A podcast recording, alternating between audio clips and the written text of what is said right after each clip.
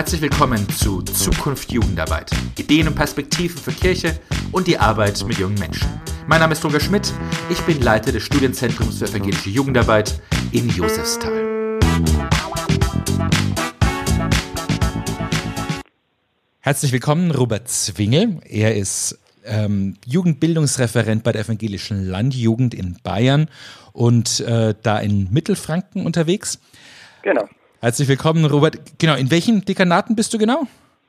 Ich bin im Dekanat Schwabach, Weißenburg und Pappenheim unterwegs. Super. Genau, wir sprechen heute darüber eine Aktion, die er gemacht hat, nämlich die, die Frage, wie können eigentlich Pfarrerinnen und Pfarrer die Landjugendarbeit und vielleicht auch Jugendarbeit ganz allgemein unterstützen. Ihr habt dazu ein Magazin gemacht, Dir zuliebe heißt das, das ELJ-Magazin für Pfarrerinnen und Pfarrer. Wie kam ihr denn auf die Idee, diese Aktion zu machen? Die Idee kam eigentlich durch eine Studie, die wir gemacht haben mit der evangelischen Landjugend. Wir haben uns gefragt, warum sind Landjugendgruppen so lange Zeit erfolgreich? Und äh, eine Frage war auch, wer sind denn eure wichtigsten Bezugspersonen? Und hat uns eine Antwort ziemlich überrascht. Ziemlich weit oben waren die Pfarrer. Ähm, ganz egal, ob das jetzt ein tolles Verhältnis war oder ob es eher ein schwieriges Verhältnis war, aber Pfarrer ist eine wichtige Person. Und da haben wir gedacht, da schauen wir doch mal genauer hin. Mhm. Und dann haben wir eine, eine äh, weitere Umfrage gemacht, eine weitere Studie mit Pfarrern. Das heißt, ihr habt Pfarrerinnen und Pfarrer befragt, die mit mhm. Landjugendgruppen mhm. zu tun haben. Genau. Also wir haben die, die Methode der wertschätzenden Befragung gewählt. Also wo dann nicht im Vordergrund steht, welche Probleme gibt es denn oder welche Defizite haben wir, sondern uns war wichtig zu erfahren, warum gelingt was und wer ist denn dafür ja, zuständig oder wer, wer, wer, wer steuert was dazu bei, dass es gut läuft. Das war uns wichtig, also was Positives. Das heißt, und wir haben da 21 Pfarrerinnen aus allen Teilen der evangelischen Landjugend interviewt. Und das heißt, es waren aber auch jetzt eher Verhältnisse, wo ihr sagt, okay, da haben wir den Eindruck, da gelingt auch was.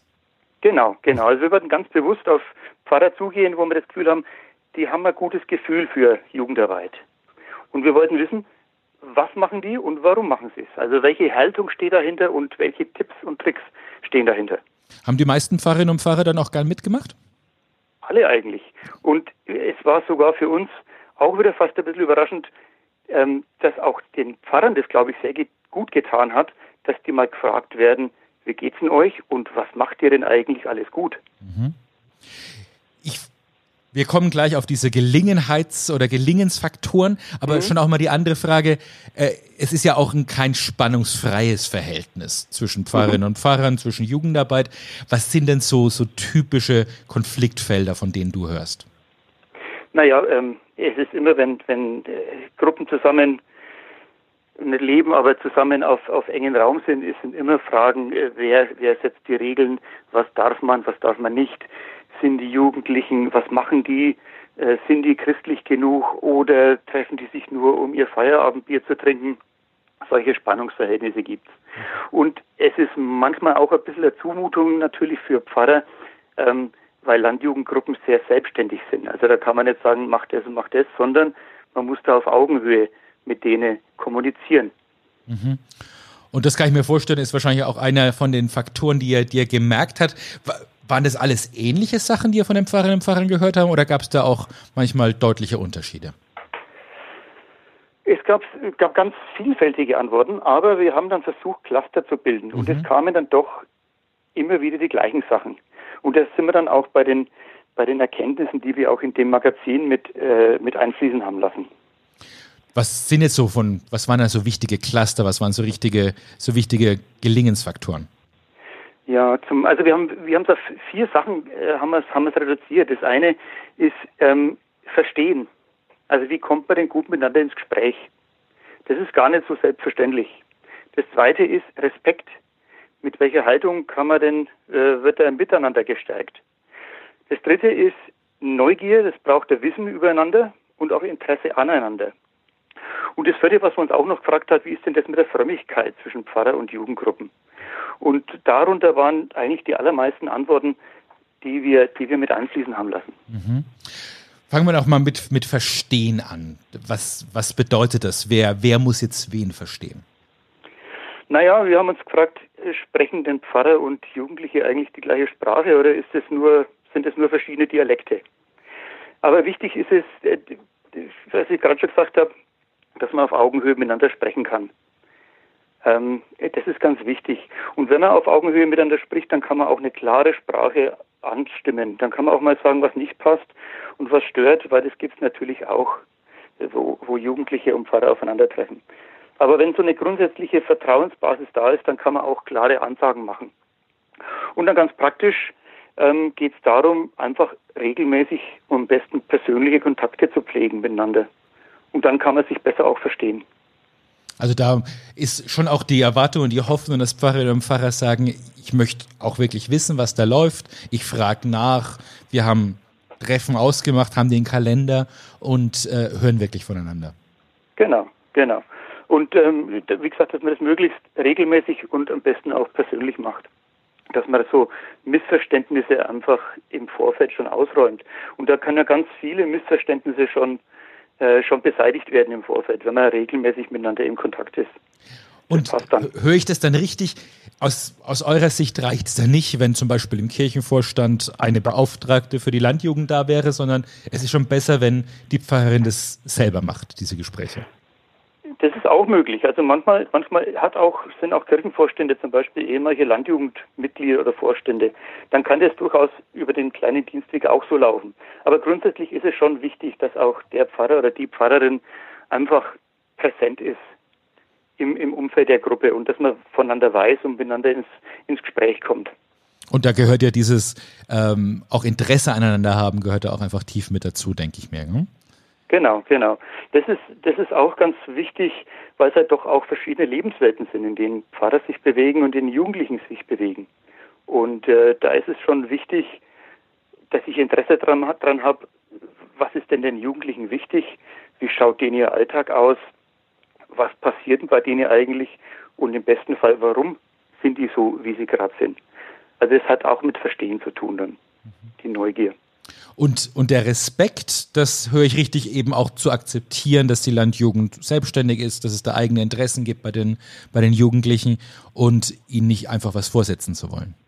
Ja, genau. Also Respekt ist, ist, ist natürlich eine ganz, eine ganz, ganz zentrale Geschichte. Ähm, A, dass ich, das ist eine, eine Haltung, dass ich den Jugendlichen was zutraue, dass ich denen vertraue, dass sie auch ihre eigenen, ihre eigenen Geschichten machen können ähm, dass ich, dass ich als Pfarrer so eine, so eine, ja, so eine Balance finde zwischen Nähe und Distanz, ist ja auch ganz wichtig. Oder dass ich als Pfarrer ähm, Freiheit lassen kann, ohne dass ich unverbindlich werde, dass ich, dass es nicht verwechselt wird, mir ist es egal, was ihr macht, aber trotzdem eine Freiheit lassen. Das ist so Respekt. Und zu Respekt gehört auch, ganz wichtig, das kam auch ganz oft, so eine Anerkennungskultur. Also ich sehe als Pfarrer ähm, was ihr macht, dass ihr das gut macht. Und es ist nicht selbstverständlich, dass ihr euch als Jugendliche in welcher Form auch immer in die Gemeinde mit einbringt. Das ist ganz wichtig. Mhm. Und dann Frömmigkeit, das war ja dieser, der, der, der vierte, das vierte Faktor, den du genannt hast. Also da mhm. die Frage, wie reden wir über Glauben, wie wichtig ist Glauben auch im, im Gruppenleben, in der Gemeinde. Mhm. Was waren denn da so Erkenntnisse? Mhm. Äh, da haben wir erst bei die Pfarrer äh, gefragt nach einer Bibelstelle. Äh, die denn so ihr Verständnis zur Jugendarbeit beschreiben würde. Auch das war sehr interessant. Ähm, aber jetzt im Hinblick auf die, auf die Gruppenarbeit äh, ist es schon wichtig, äh, dass dieser sonntägliche Gottesdienst nicht im Mittelpunkt steht, dass es nicht das zentrale Kriterium ist, ob Jugendliche jetzt zur Gemeinde gehören oder, oder ja, fromm sind, sondern Landjugend, die leben die leben das Evangelium in der Praxis, also in der Gemeinschaft miteinander. Mhm. Also das heißt, äh, es gibt verschiedene Formen, den christlichen Glauben zu leben und da ist der Wunsch, dass die Form, die die Jugendlichen wählen, auch da von den Pfarrerinnen und Pfarrern anerkannt wird. Genau, genau. Also ist es ja oft so, dass in einem, in einem Alter von 15 bis 25 Kirche Glauben nicht das zentrale, der zentrale Punkt ist der ihnen wichtig ist. Und trotzdem fühlen sie sich der Kirche zugehörig. Das ist ganz wichtig. Und, ähm, und von dem Hintergrund macht Landjugend ganz viel Evangelisches, ohne dass da oft evangelisch draufsteht. Also äh, über Glauben reden ist im ersten Blick nicht so im Zentrum von, von Landjugendgruppen. Aber schon auch als Jugendgottesdienst manchmal. Aber wie gesagt, die Praxis ist wichtiger, die die Landjugend da macht. Mhm. Wo sie natürlich schon die Frage stellt, jetzt aus, aus Sicht von Pfarrerinnen und Pfarrer, wie mhm. kann man da auch ins Gespräch kommen und einfach vielleicht nicht direkt über Glaubens, aber doch über Lebensfragen reden und die vielleicht auch im Licht des christlichen Glaubens verstehen. Und da gibt es ja mhm. viele Themen, die auch Jugendliche haben. Ganz, ganz klar. Und das ist ja, was ich gesagt habe, mit der, oder was wir auch rausgefunden haben mit der Neugier, dass man sagt, was, was für Themen treiben denn die Jugendlichen um? Und über diese Themen kommt man dann auch wieder über auf andere Themen zu sprechen. Also das sind so Türöffner, wo, wo Pfarrer eine ganz große Möglichkeit haben, an, an Jugendliche ranzukommen. Und wo ich dann Jugendliche auch als sehr offen empfinden, wenn, wenn jemand nachfragt oder wenn jemand die Themen der Jugendlichen aufgreift. Sehr spannend und äh, das leuchtet mir auch sehr ein, was, was du sagst, eben gerade in Bezug auf die Situation. Da gibt es Pfarrerinnen und Pfarrerinnen und eine bestehende Landjugendgruppe. Mhm. Habt ihr auch ein bisschen äh, gefragt, wie können denn Pfarrerinnen und Pfarrer dazu beitragen, dass Jugendgruppen, dass Landjugendgruppen entstehen und dass die, äh, dass die auch eine Selbstständigkeit gewinnen, wenn das noch nicht der Fall ist? Naja, erstmal eine, eine Offenheit. Äh, eine Offenheit sich auf sowas einzulassen. Also zu sehen, was da für eine Chance drin steht, wenn Jugendliche sich selber, sich eigenverantwortlich organisieren. Also ich habe gerade gesagt, manchmal ist es eine Zumutung für Pfarrer, weil sie dann keinen so einen Zugriff haben, so einen direkten.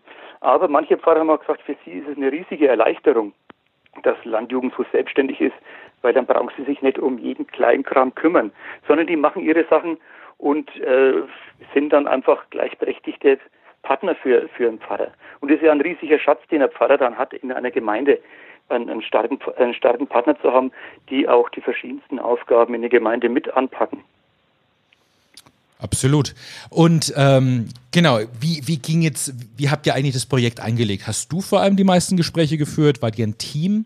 Wie ja, wir waren ein Team von allen ähm, Jugendbildungsreferenten, weil mhm. wir gesagt haben, wir brauchen Pfarrer, der unterschiedlichsten Ausprägung, also ältere, jüngere aus allen Regierungsbezirken, wo es evangelische Landjugend gibt, Männer, Frauen und dann hat jeder von uns drei, vier Interviews übernommen und die haben wir dann auch miteinander ausgewertet. Mhm.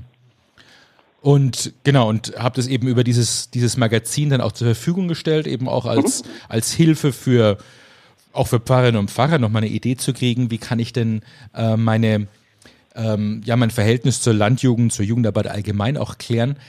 Ähm, jetzt nochmal, wie würdest du denn wünschen, dass sich Pfarrerinnen und Pfarrer auch darauf vorbereiten, mit Jugendarbeit in ihrer Gemeinde umzugehen? Was, was bräuchte es da vielleicht auch noch an Impulsen innerhalb der Ausbildung oder so? Also die so Grundzüge von Jugendarbeit wäre schon sehr wichtig in der Ausbildung. Aber fast noch wichtiger ist es, wenn man in eine Gemeinde kommt, zu sagen, was sind denn da für Strukturen da? was sind für Möglichkeiten, ähm, in welche, in welche Traditionen komme ich damit rein. Das haben auch einige Pfarrer ähm, gesagt, dass sie erstmal Schwierigkeiten gehabt haben, das zu verstehen, was für Strukturen ähm, evangelische Landjugend bedeutet. Dass da zum Teil die Großeltern schon in der Landjugend waren, die Eltern jetzt im Kirchenvorstand sind und die Jugendlichen jetzt aktiv in der Landjugend sind. Das ist was generationsübergreifendes ist und ähm, wo Jugendliche auch lernen, Verantwortung in der Gemeinde zu übernehmen. Also solche Strukturen kennenzulernen oder sich darauf einzulassen, äh, das, da haben sich, tun sich manche Pfarrer ziemlich schwer. Mhm. Aber das ist also was, was Wichtiges zu sagen, wie gehe ich eigentlich, wie verstehe ich den Ort, an dem ich bin? Ja. Dass, äh, dass ich derjenige bin, der jetzt erstmal neu mit dazukommt und mich erstmal darauf einlassen muss und dass dann jede Veränderung einfach nur Schritt für Schritt gehen kann und auf der Grundlage der Traditionen, die ich schon vorfinde. Genau, was, was, was schon da ist. Genau. Und natürlich auch, was im Vorfeld schon, schon noch passieren könnte, einfach die Verschiedenheit von Jugendarbeit ähm, kennenzulernen. Dass es nicht die eine evangelische Jugendarbeit gibt in Bayern, sondern da gibt es äh, immer ganz, ganz große Vielfalt, einen bunten Strauß an, an evangelischer Jugendarbeit. Von ganz äh, ganz stark bibelorientiert bis jetzt eher bei der Landjugend eher dörflich ähm, orientiert. Und dass das alles möglich ist innerhalb der evangelischen Kirche und der evangelischen Jugend, das ist ja ein riesiger Schatz, weil man halt verschiedene Jugendlichen auch ansprechen kann damit. Mhm. Genau, und da danke ich dir auch ganz herzlich dafür, Robert, dass du das nochmal so, so auf, den, auf den Punkt bringst und eben auch ja. ähm, lade ich auch alle dazu ein, sich das Magazin anzugucken, wo nochmal viele von den direkten Zitaten sind, die auch sehr hilfreich sind, um eben drüber zu überlegen, wie kann Kirche, wie kann Jugendarbeit, wie kann Landjugend gut zusammenarbeiten und eben gemeinsam was dafür tun, dass, dass das Dorf lebendig ist, aber dass eben auch über den Glauben in einer sinnvollen Weise geredet werden kann. Ganz genau. Also ganz herzlichen Dank, Robert, für das Gespräch. Gerne. Und dir alles Gute. Ja, ebenso. Das war Zukunft Jugendarbeit, der Podcast des Studienzentrums für evangelische Jugendarbeit in Josefsthal. Alle zwei Wochen gibt es eine neue Folge. Der Podcast lässt sich bei Apple Podcasts abonnieren und wo es sonst noch Podcasts gibt. Damit verpasst du dann keine Folge. Über Feedback freue ich mich sehr.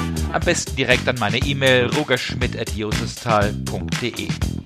Wenn es euch gefallen hat, schreibt eine Kritik und teilt den Podcast mit anderen. Tschüss und bis zum nächsten Mal.